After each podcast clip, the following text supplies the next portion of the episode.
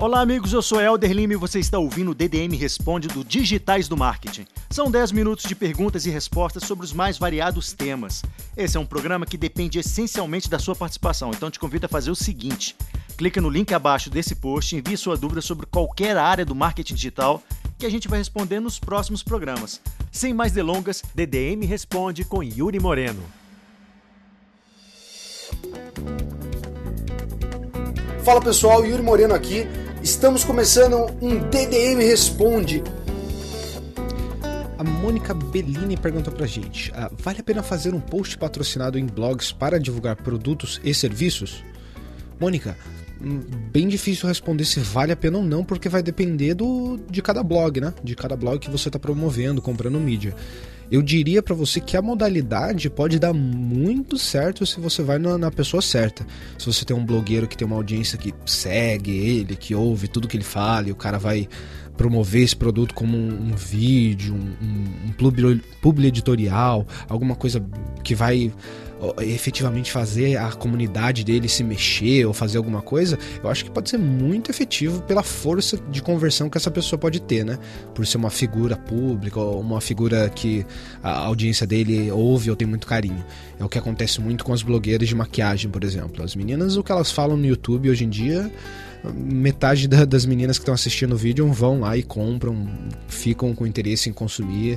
Então tem que ser filtrado onde você vai ser feito essa propaganda, que canais você quer usar, que tipo de blogs, header, na sidebar do blog, é um post no blog, é um vídeo no blog, porque isso também muda completamente o cenário.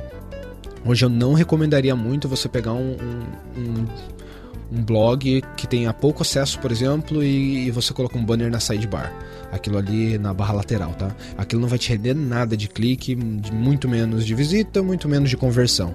Então, o que eu recomendaria é, procura um canal legal, um canal que tem tudo a ver, que é totalmente relacionado com o seu produto, com o seu serviço, entende como esse canal vende mídia, se é em publi editorial, em vídeo, qualquer formato, discute o melhor formato que você acha para sua audiência, para a audiência dele, o dono do blog, o dono desse canal, e aí tenta fechar algum pacote estilo teste, 15 dias, 7 dias, 30 dias, para você realmente depois colocar no seu plano de mídia, ou pelo menos já ter um resultado mais pé no chão de, opa, beleza, vale a pena mesmo investir ou não.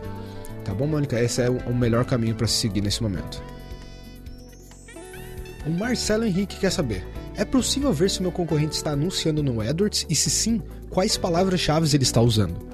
Bem, Marcelo, para ver se ele já está anunciando é bem simples, né? É tentar pegar o site dele, buscar pela branding, buscar pela principal palavra-chave dele.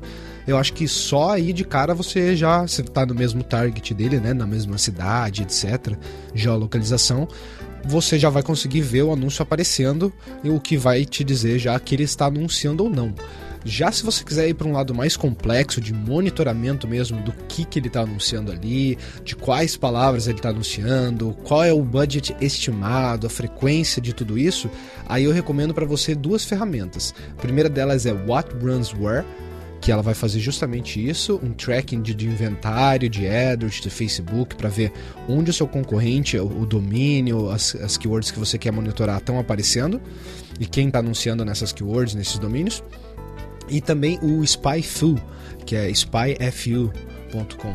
Eu vou deixar o link aqui embaixo na descrição para você. Essas são duas ferramentas que eu já usei, que eu sei que tem muito potencial, mas elas também não são baratas, tá? Elas têm um custo inicial que vale a... Você tem que estar investindo uma verba substancial já, ainda mais porque a gente está falando que aqui é um trabalho de monitorar a concorrência. Então isso é uma verba sempre que eu recomendaria você desprender só enquanto você tiver o seu jogo no melhor maneira possível. Seu jogo, você tá no seu top A game, como a gente fala, você tá investindo bonitinho, tá tudo legalzinho, beleza. Aí vai pra estratégia de o que meu competidor tá fazendo, que eu poderia copiar, fazer melhor ou ganhar mais espaço no mercado do que ele. Mas antes, olha pro seu, cuida do seu perfeitamente. Essas ferramentas te ajudam nisso, mas elas vão ajudar mais nessa parte que você perguntou mesmo, de entender que palavras ele tá comprando e que banners, onde e como ele tá anunciando. A Mariana Rosa perguntou pra gente: como promover um webinar? Uau, É uma pergunta bem ampla, Mariana, tá? Tem milhões de formas, eu posso falar mesmo até amanhã aqui sobre isso, porque tudo vai realmente depender da estratégia do que é o seu webinar, né? A temática, o que gera interesse, o que gera repercussão no assunto que você está abordando, por que realmente os seus usuários, ou o que levaria os seus usuários a vir a desprender um tempo, a passar um tempo conversando com você. Então é primeiro tentar achar isso, né? Acho que o tópico do webinário, o tema do webinário, e aí tentar aproveitar desse tema para ver como a pessoa engajar. Eu acho que isso é até uma parte muito importante de falar, que como promover um webinário começa quando você está até pensando no tema, no tópico do seu webinário, né? Então, pensar assim, pá, eu quero falar sobre, não sei, sobre academia, sobre dieta, mas qual é a melhor forma de falar isso pro cara? Venha aqui falar sobre academia, sobre como fazer exercício físico, ou venha falar sobre como chegar nesse resultado, ou como ter o corpo assim.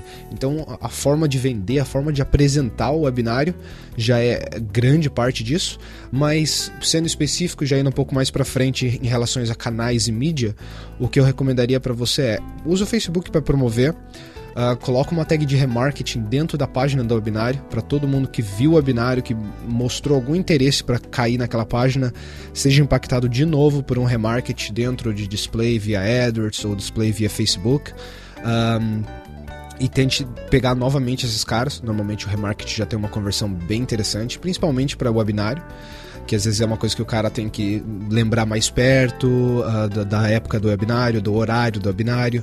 Então é interessante você fazer isso durante todo o período de promoção e bem pertinho também da hora do lançamento.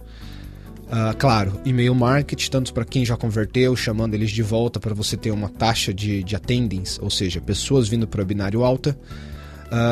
Assim como também o marketing de guerrilha, né? Que é sair fazendo boca a boca mesmo, chamando a galera, os 10, 15, 20, 30 amigos no boca a boca, pedir para essas pessoas chamarem outras pessoas, recomendações e através de fóruns, blogs que possam promover esse seu webinário. Eu acho que essas são as formas que surgem na minha cabeça de prontidão e que são formas bem efetivas de você ter um resultado, porque a verdade é que o webinário é uma coisa que tem um engajamento muito forte, uma presença muito legal da sua audiência. Então, se você consegue já trazer ele para o webinário e tudo mais, você não precisa ter um volume tão grande de attendees, de pessoas visitando o seu webinário. É claro, quanto mais melhor, mas o webinário, por ter um engajamento muito alto, um volume pequeno já pode gerar um resultado interessante para você, e não é uma coisa também tão difícil de conseguir, tá bom? E claro, recorrência. Sempre queria falar isso. A melhor forma de promover um webinário é ter uma agenda para esse webinário acontecer, ter uma recorrência. Isso é chave de ouro mesmo, tá bom? Opa, e hoje eu tenho uma perguntinha bônus para vocês. Eu tenho visto alguns potenciais colaboradores vindo aqui falar com a gente e perguntando aqui para a nossa gestora de comunidade, a Úrsula, normalmente, o que exatamente eles precisam para postar no Digitais do Marketing. Eu queria falar para você que você não precisa de nada, tá? Você precisa de conhecimento, de vontade, primeiramente. Então, assim, se você teve algum case, se você tem alguma história, se você viu uma notícia legal, se você tá afim de escrever sobre a sua opinião, sobre um artigo, etc., a gente só pede que esse texto seja original, que tenha a sua opinião expressa ali mesmo, que você consiga embasar ele com dados, etc., para que seja uma coisa realmente de valor, que vale a pena a gente compartilhar com a nossa comunidade. E é isso, você não precisa ser nenhum guru, nenhum dono de empresa, sócio e muito menos pagar qualquer coisa. A gente está aqui justamente para isso, para dar poder para a nossa comunidade ter voz. Então, você quer expressar sua revolta com mudança do Facebook, ou quer expressar o seu amor pelo AdSense e pelo CPC maravilhoso que ele está tendo agora?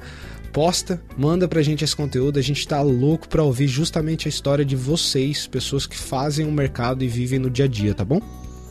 Então é isso, qualquer dúvida também é só mandar um e-mail pro contato @digitaisdomarketing.com.br ou pra Úrsula @digitaisdomarketing.com.br e a gente vai ter o maior prazer em responder todas as suas dúvidas. É isso aí, pessoal, esse foi mais um DDM Responde, eu espero que vocês tenham gostado e que as dúvidas das outras pessoas possam ter servido para você, para solucionar a sua dúvida, o seu questionamento. Se não, você pode ir para a nossa URL responde.digitaisdomarketing.com.br, tá? É um subdomínio, responde.digitaisdomarketing.com.br, e lá você vai ter o campo para fazer a sua pergunta. Faça a sua pergunta, participe do podcast e quem sabe você não tenha a sua pergunta respondida já no nosso próximo episódio.